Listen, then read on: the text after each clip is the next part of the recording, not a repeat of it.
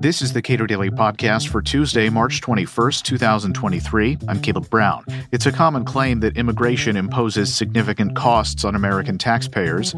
A new Cato Institute white paper shows that immigrants have a more positive net fiscal impact than that of native born Americans in most cases.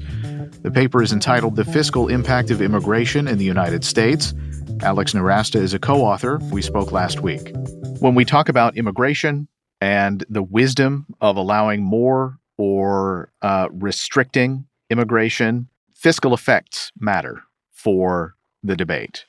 So when people say, hey, the fiscal effect is negative for immigration, what usually undergirds that analysis? What that means is that immigrants consume more in government benefits than they pay in taxes in the United States. And that is an argument used by a lot of folks to oppose immigration liberalization. And it has a lot of appeal because the US government is quite large. There's a large welfare state, there's public education, there are myriad government services and benefits. And the perception or the, the conclusion could be if immigrants consume more in benefits than they pay in taxes, then they are increasing the deficit, increasing government debt, ultimately and are imposing a cost on other taxpayers. So even if there's net beneficial economic outcomes from having these folks here, it could be a loser when it comes to the effect on government budgets, and that has an enormous impact. So, whatever the benefits, the fiscal impact, if it's negative, and I, and I think a lot of people who oppose immigration would want to be able to point to a number and say, hey, this this demonstrates that uh, American current American taxpayers would be on the hook for supporting immigrants uh, in the United States. So when when people like that do that kind of analysis, I guess what are the problems that you tend to find in the analysis that they're doing? So there aren't a whole lot of analyses like that that find a negative effect. And if they do find a negative effect, it's very small.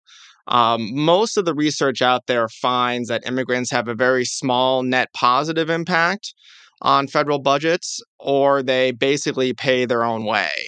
And the reason why that is, is that immigrants tend to come in their 20s and 30s after the end of public schooling, and they're not eligible for a lot of the welfare benefits that are for younger people in the United States, and due to other rules, they're not eligible to welfare benefits until they've been here for, for at least five years legally. And then when they get here, they work. They work at a little bit higher rate than uh, native born Americans at the same age. And so they're immediate taxpayers without having come in or having been born here and consumed government benefits from a young age um, until they start working in their 20s.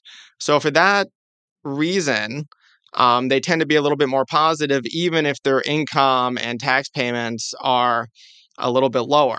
And for illegal immigrants, people who've come here without the proper paperwork, um, they're not going to collect the benefits associated with certain uh, payments that they make on their payroll taxes.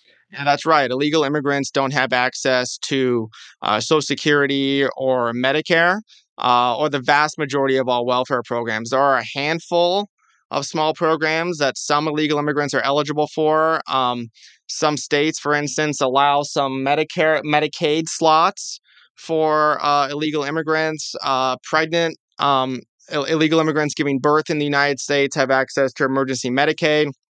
And then there is the WIC program, the Women's Infant and Children program, that uh, illegal immigrant kids in schools have access to. But on top of that, they also, of course, all people living in the United States have access to public education. So, an illegal immigrant kid um, in public schools, um, that is being covered by the taxpayer. But they, in terms of other benefits, uh, consume vastly less. On the other hand, they are also uh, generally lower educated, have lower incomes, and thus, because of that, uh, pay lower taxes as a result. So your analysis is is tackling this sort of fiscal question regarding immigration head on. What did you find, and uh, what was unique about the analysis? Well, what we find is that uh, immigrants at every education level are a net positive in the United States, but especially so based on the age where they come. So the, the sweet spot for the age is between 20 and 30, depending on what their level of education ultimately will be. Higher educated immigrants who come at a younger age uh, in that age range uh, will pay a lot more in taxes than they will receive in benefits. Lower educated people, less so. But what we do find is that, for instance, a high school dropout uh, immigrant who comes to the United States at the age of 25 has a net fiscal impact of $216,000 positive in net present value terms over the next 30 years. So that is a large net benefit on all levels of government um, in the United States. And when you include that immigrant's descendants in the United States, it reduces the benefit, but it's still positive. It brings it down to positive uh, $57,000. And that is uh, much more positive than it is for native born Americans, where the native born American at that age has an impact of negative $32,000. So it's it's quite a big difference in terms of the fiscal uh, impact when you're comparing uh, immigrant high school dropouts to native born high school dropouts.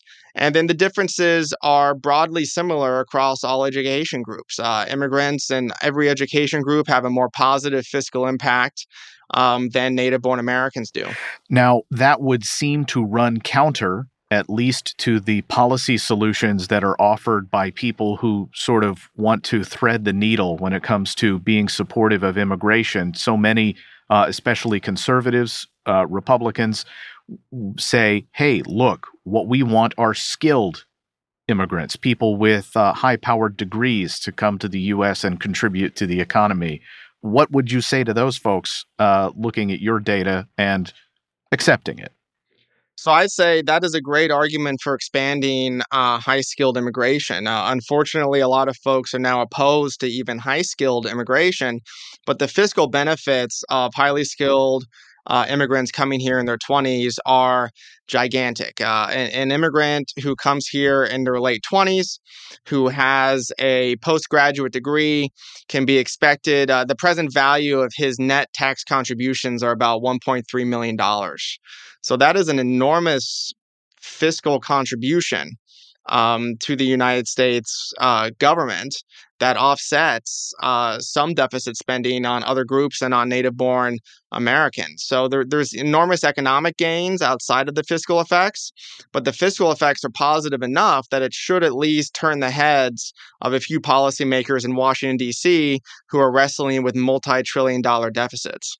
For native born Americans whose fiscal impact on the public fisc is uh, negative, that would seem to be an argument for saying, hey, well, let's trade some native born Americans for immigrants.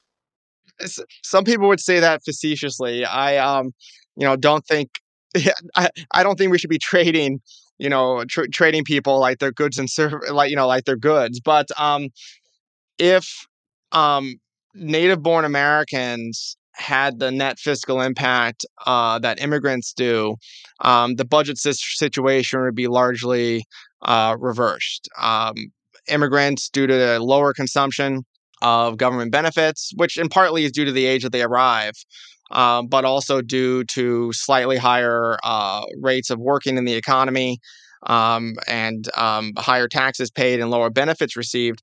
Uh, if native born Americans mimic that, we'd be in a much better fiscal situation than we currently are. Alex Nowrasteh is co author of the new Cato white paper, The Fiscal Impact of Immigration in the United States, available today. Subscribe to and rate the Cato Daily Podcast and follow us on Twitter at Cato Podcast.